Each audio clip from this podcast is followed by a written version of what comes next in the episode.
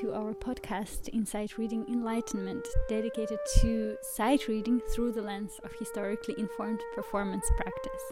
And today I have a special guest. Could you please introduce yourself?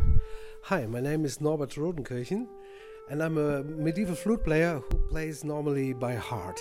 So uh, yesterday I had a concert here in Basel, Uh, based on my program Hameln Anno twelve eighty-four, which is uh, a, a program about the Pied Piper of Hamelin from the perspective of early music. And I prefer not to sight read in, in, in most of the situations, but to play extempore, what, what means that I learn the pieces by heart and improvise uh, um, on the, the tunes I learned. So, but I'm very happy now to share some experiences with uh, my flute cl- colleagues here in Basel, and that's why we're here. And we are happy to have you on our show. Thank you very much. And could you tell us more about the concert that you played yesterday, about the concept, the idea, and the pieces that you have played? Yeah, the concept of my program is, um, like I said, it's about the story of the Pied Piper in Hamelin, which is mm, uh, famous as the so-called rat catcher. But um, uh, my program is focusing on the historic events behind the story and behind also the very famous fairy tale. And I wanted to look at it from the date of the real event, which is uh, the, the, the in June twelve eighty-four, so the late thirteenth century. Um, I wanted to focus on music, which uh, um, um, a jocular or a minstrel, um, traveling musician could have played uh, during that time. And so I came upon um, the the melodies of, of the minnesinger Witzlaw of Rügen, because he was uh, at the same, more or less the same time, and also more or less the same region where we are talk ab- talking about, because um, the the events in Hameln rely Uh, to a migration project where the what we know now that the young people in Hameln went to the Baltic coast, and so the the Pied Piper must have been a musician from there, because he convinced them to go in uh, to, to to work in the in the in the farms. And what is the original story, the original fairy tale? Uh, well, the original story is not the fairy tale. The original story is that uh, one hundred thirty Um, young people were convinced by a piper to go with him, and nobody in Hameln knew where they went, so they disappeared. And from uh, historic research today, we know that there have been lots of activities also in other cities at that time of so-called locators, uh, people who convinced young people to go into um, rarely settled areas at the Baltic coast where they urgently needed workers in, in the in the farms. And so this is a very common phenomenon. It's called the uh, Ostkolonisation, and um, so it's uh, it's also for historians it's very clear, and uh, it's not so clear whether the rat catcher story is seen in that context, but this is also now one of the main theories uh, how to look at the the story. And the The rat catcher, that's a mythology which later de- developed uh, in the sixteenth century, so much, much later after the event. And uh, this, this led to the famous fairy tale that you have a, somebody who... I have no idea. Could you please tell us the story? The story, ah, the story of the rat catcher. That's, um, well, um, the story of the rat catcher is uh, in the Brothers Grimm fairy tales in the nineteenth century. That there is in the city of Hameln, there's a lot of rats, it's a plague, um, and so there, ca- there suddenly appears a piper and claims he can uh, he can help the city to get rid of the problem by just piping the rats into the river. And so when he did, the people refused to pay him. And then uh, next Sunday morning he came back, and then suddenly all the children followed him out of the door, and they disappeared and went to a, and then they say they went to a cave on a on a hill and came out on the other side in Romania. That's a powerful musician, I must say. Yes, so that's but that's a fairy tale. So and and um, and my program was uh, was uh, trying to um, to go behind the story and to see what was really there, and uh, and what music could fit to it uh, from the perspective of early music. Yes, and what kind of music did you find? Well, Witzlaw, Witzlaw of von Rügen is really pretty near. Mm-hmm. As regards monody, if you if you f- look for monody of the late thirteenth century or the beginning of the fourteenth century, then you have um, at the Baltic coast the nearest you can get is Witzlaw of Rügen, and uh, and even one melody of his teacher called the Ungelate, who must have been the pretty much the same age as the piper and Hamelin. So we, from this guy the Ungelate, we have even also one melody. And um, so, and, and at this uh, area, it's a Slavic culture. So we still have folk music from that area, which relied, uh, relates to the summer uh, festivities like solstice um, um, dances, uh, like Kupala dances. Mm-hmm. is, and this is um, demons for fertility, for example. And th- that it's, it's, of course, going back to pagan mm-hmm. um, r- rites, like rites of spring, and here's yes. the rites of summer, and and um, but this is still too active today. And uh, of course, the melodies, we cannot know how old they really are. But um, I I combined uh, my Pied Piper music, my my take on um, Witzlaw melodies with these Slavic ornaments of the. of the Kupala dances. How did you research uh, on the subject? H- how did you find the ornaments? And especially I wanted to ask you about the instruments. Did you research about the instruments that were in use at that time? Yes. Uh, the, the, these are two questions. The one is about the Slavic ornaments. Of course, I'm not a Slavic, uh, but a Rhinelander. I am. But uh, I, I have been quite a lot in Poland. And uh, yesterday in the concert, I also gave a little instruction uh, how... how I learned from some Polish musicians, folk musicians, especially in the festival of Jaroslav, where we, we sometimes had folk sessions. And um, well, there's there's people in there are people in Poland who do a, a work maybe similar like Bela Bartok did. They go to the villages and and still make um, recordings of the old people. And and I I'm happy that I I uh, met some of these young people, and we. Um, This was already fifteen years ago. We had some of these jam sessions together. And then there's also one collection of printed music where I heavily rely on, which is um, uh, Kolberg um, collection, but it's from the nineteenth century, of Slavic ornamented, uh, uh, Slavic dance fragments mm-hmm. in Poland. And this is uh, there is exactly also the, the region where I'm talking about, the Baltic coast, northern Poland or Brandenburg. That I was just thinking immediately, there is also a collection by Lvov and Pratsch uh, in the nineteenth century about Russian folk music, yeah. but about the songs. It's It contains the songs. I would say it's uh, part of the movement of uh, uh, re, re, uh, refinding the cultural heritage wherever it, and even this also happened in Germany and, and in France uh, that people were collecting uh, fairy tales or old texts and, and old songs, folk songs, and um, and um, this is uh, uh, it's pretty unusual that um, folk songs were written down. Normally they were never written down because it's oral tradition. I think it was th- quite late though, because. Um, I think there was a conflict with the uh, Orthodox Church when this kind of folk music and instruments, they were considered as something bad and should be destroyed. And, yeah. you know, we, so we have this problem in Slavic lands with, with folk music. It's Yeah, yeah it's terrible. Yeah, uh, well, th- there's, of course, interesting um, instruments uh, in... in uh, um, especially plucked instruments uh, in, in in East Europe. You have a lot of... Which uh, reminds of uh, psalterium. Of yeah, yeah, and, and uh, I don't know now the word for the Russian type of kantele.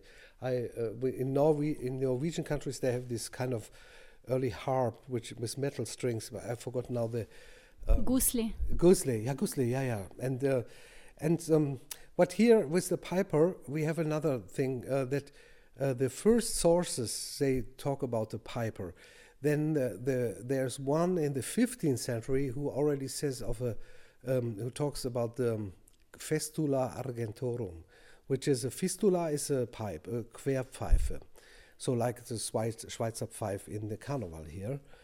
And so it's this is a first mention of really that a piper in Hamelin played a traverso, uh, and but with something with silver, maybe ornamented with silver or out of silver. We never, we will never know that. But um, yeah, yeah. Yeah, and uh, about your instruments, which instruments did you bring to Basel, and yeah. could you tell about your collection? Well, I play, I play medieval flutes, which is basically from the form not very different from Renaissance flutes, but it would be unfair to tell to call them Renaissance flute because they are not Renaissance flute. Uh, they are the flutes which were used since antiquity until the Renaissance in the same form, but in medieval times there were there was one really major difference to a Renaissance flute. They were tuned in a different way, Pythagorean uh, way. That means that they had, um, according to the church modes or the, the medieval modes, you you didn't need um, any. Um, uh, pure thirds for a nice polyphony of triads or so, because that didn't, that was not needed, and so it didn't exist in the tuning. So we had Pythagorean tuning with pure fourth and fifths, not to punish anybody, but because it's just uh, uh, the third was not yet um, de uh, de detected as a beautiful interval. It was and a dissonance. Actually. It was a dissonance, but uh, it was of course it was a differently tuned. Uh, third, which in t still today is not really nice. If you have a, uh, two big whole tones uh, adding up to a big uh, third, this is uh, just a resulting interval who, which wants to go up to the fourth. No? It wants to resolve. Mm-hmm. It's a dissonance. And um, uh, so the fourth is much more uh, consonant in the Pythagorean tuning than the third. And the same, um, uh, another distinguishing Um, or another difference between Renaissance and medieval flute is that it was not organized in families because it was not meant to be played in families. It, it was maximum uh, played together in parts of two, like in the Canticas de Santa Maria, you have two flute players, but normally it was played in with other instruments or solo or or just in in in, in, in other combinations, but not in concerts. Because we didn't have consorts in medieval times. It's a, it's a the Renaissance idea. There were not so many people. Oh no, it's a, it's just the, the the new development of harmony and of the meantone temperament led also to the very organically to the idea of organizing sound in families. So it's the same in the choral music that suddenly you have sopran, alt, tenor, bass. This is the Renaissance way of thinking about sound. The community. Yeah, community also, and maybe also have harmony as something which um, it's maybe something similar to the perspective in the perspective uh, in, in painting. That's some something like Leonardo da Vinci has, that he is now uh, really um, nearly photographic, like um, uh, correct perspectives in the music, uh, in the painting, and in the music it's maybe the same with harmony and. But here in the in the medieval time in thirteenth century, I ha I use these cylindrical flutes, which I think a fistula or a festula, like it's in the first source, was used, and so that's what I do. And I try to reconstruct a, a, a performance of a traveling minstrel mm-hmm. at that time. Was it always um, flute player playing solo or? You mentioned before that your program contains texts as well. Would be a minstrel also performing some texts in his performance? I don't know. Um, we don't know so much about that because we know we don't know so much about the minstrels or the or the or the flute, the instrumentalists at all. Because um, we know that they are there, uh, and um, there were also they belonged to the entourage of minnesingers. No? Or if you see, for example, Wolkenstein, when he says that um, what um, a, a good musician should also be able to, to to play the drums, to play the flutes, and to fiddle, and, and to sing, and to, to to write poems. Okay. That's and, a lot. Machaut, Machaut in, in a completely other context also um, mentioned a lot of instruments which a poet should at least consider to to um, to know. But um, I think this is not enough to say that we know exactly how uh, there was a multifunctional um, uh, kind of artist. I don't know. I, I, I'm, I'm also a bit skeptical about that. Uh, in my text in the program, there were really more informal texts. There were um, f- um, not informal. There were texts who informed the audience about what's go- what was going on. So it was not. Uh, it was not um, uh, that this is a kind of performance wh- which needs to be um, uh, like that. It, uh, which which claimed that this is a historical performance uh, with together with text, but it's a modern format. Um, to go through the centuries. With more understanding. Yes, yes, so we started with the earliest sources and then went through the centuries, and then we ended with the with the fairy tale of the Brothers Grimm, and then in the postludium we even took a jump over the cultural background of the, the Western Occident. We, we went to Persia, to Rumi, who lived at the same time. So we had a poem of Rumi uh, at the end. To, to make a complete different mm-hmm. um, quote, but um, it, it sounded completely organic to do this. Sounds very interesting. And uh, about your instruments that you used for this performance, I see this big flute in front of us. Um, this big flute is uh, one which I'm uh, checking out for, uh, for, for from. Uh, I, I used flutes of different sizes, but not organized as a family, but I had different Pythagoreanly tuned uh, traverso flutes by different makers. Just a collection of what I wanted to have in this program, and not always the same flute, not always the, the same. But you were following according to your taste and what you would like to hear. Yes, yes. I could have also played this on one flute, but then it would we have, have been for an evening of um, where you also want to be entertained. Uh, it would have been a little bit monotonous. But which I also have another program where I exactly want that. It's called T B X Tempore, where I ch- uh, which I recorded in an abbey, and I play only one flute and I play only one piece. With, but in this piece are different pieces uh, intertwined, and uh, so I try to do it in, in nearly like a raga. Mm-hmm. That was my, uh, my take t- twenty years ago. I made a record. It's called the, like this. This this also can also be very interesting, but then it's more meditative. Mm-hmm. And uh, and yes. and the Rattenfänger is the program is should be more um, yeah mm, vielseitig. I don't know the word now. Multifaceted. Yeah. That's amazing. I just wanted to say that first I heard your performance in Moscow when you performed um, in a church um, at the station Kitay-Goret. It was a big church. Um, and I was so enchanted by the sound of mm. your flute. Mm.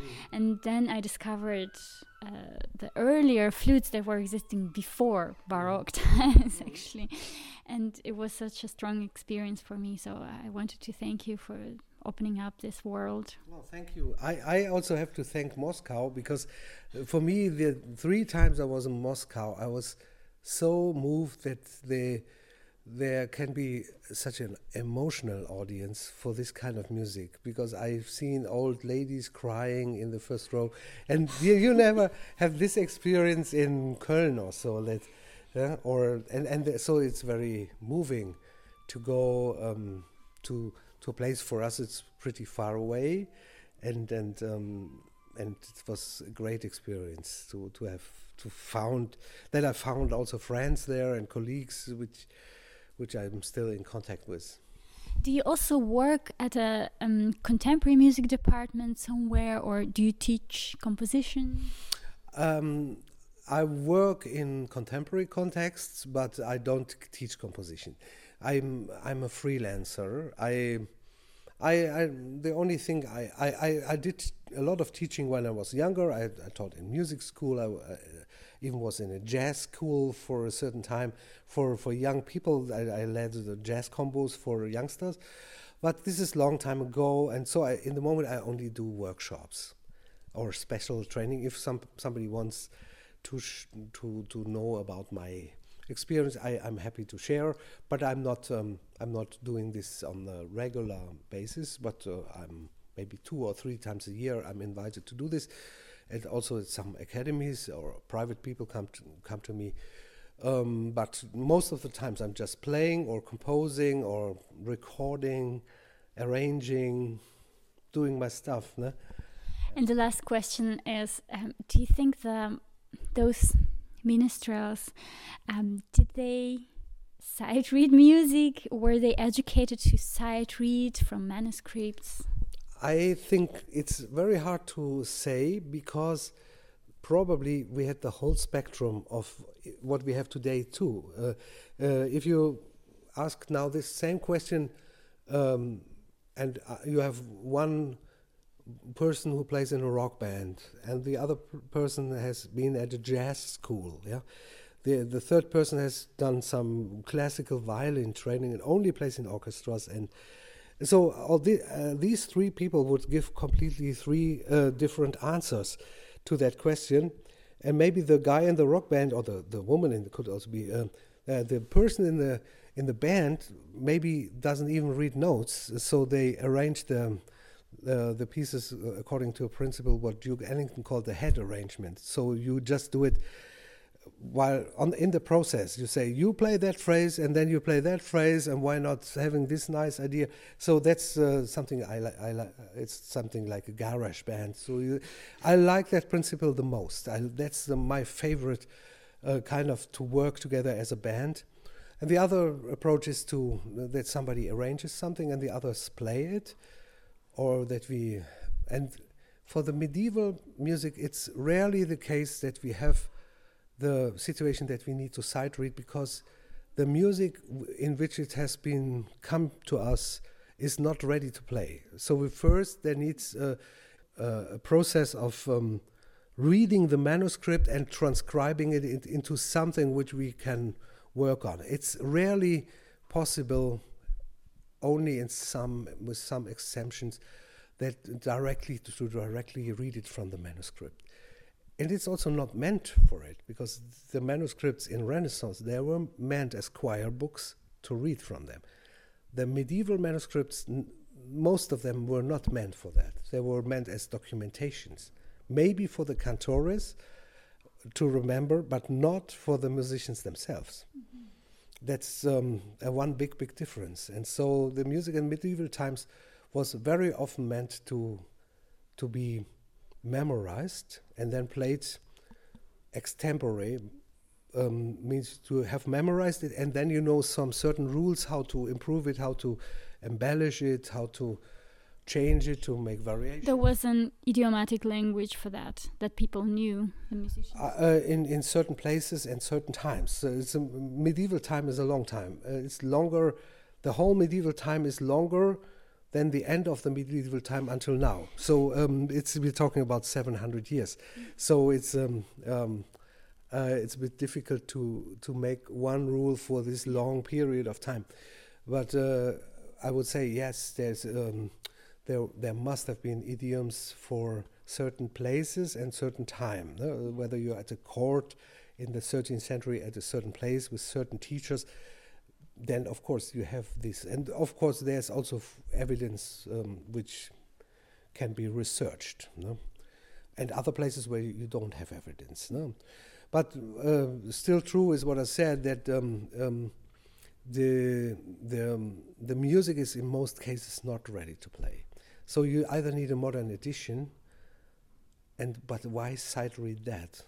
It's just a question. I don't know. I, I have no answer. I would say, take the modern edition, okay, but then compare it to the facsimile, then learn it by heart, and then meet the others, or learn it together, yeah. But not.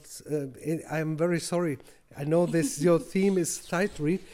But sight reading starts, I would say, with the existence of choir books, and not before. Be before, notation had a completely different meaning. And you know, the, the most important meaning of um, notation was a political one. In Carolingian time, the only reason why notation developed in, in the Occident was that Charlemagne needed a unity in his, in his uh, in his whole area, which covered nearly the the whole of today's Europe, and so, or a big part of it. And so everybody sang their liturgy, or sometimes even their pagan uh, songs or secular songs, in a completely different way. And so he wanted um, to have the liturgy as a unifying factor sung at, in the same mode. And there were some instructors, uh, music teachers, who uh, helped him to develop this um, method. And notation was one of their tools. Huh? So it's like printing their own money, or yes, yeah. yeah, and also to have a method that if a music teacher goes from, let's say, Fulda to um, somewhere in Spain, to Madrid, that they would sing, uh, that he could teach the monks there or the nuns the same method of singing the choral in the right way. And because if the, the monk would have stayed in Fulda or some other place like Mainz or wherever, Paris, uh, if you stayed there, you don't need the notation because the monks could sing the chorals. They knew it, no? Because it's the daily practice. The, the main reason was to transport the knowledge to another place. That was notation. Because before, nota- notation was not needed. Yeah. And in other parts of the world, in other times of the world, it was not needed. And this was a trigger for other repertoires over the centuries. And so later, up, up to Beethoven and Boulez, and so this this led to composition. Yeah? But uh, in the first moment, it was just a political thing to create unity in the in the... in the Römischen Reich of yeah. Karl, Karl, Großen, Karl the Großen, Charlemagne. Yeah. Thank you very much, Norbert, for revealing the secrets of notation. That's amazing. Thank, thanks a lot, and good luck to your future projects. Thank you. Thank you.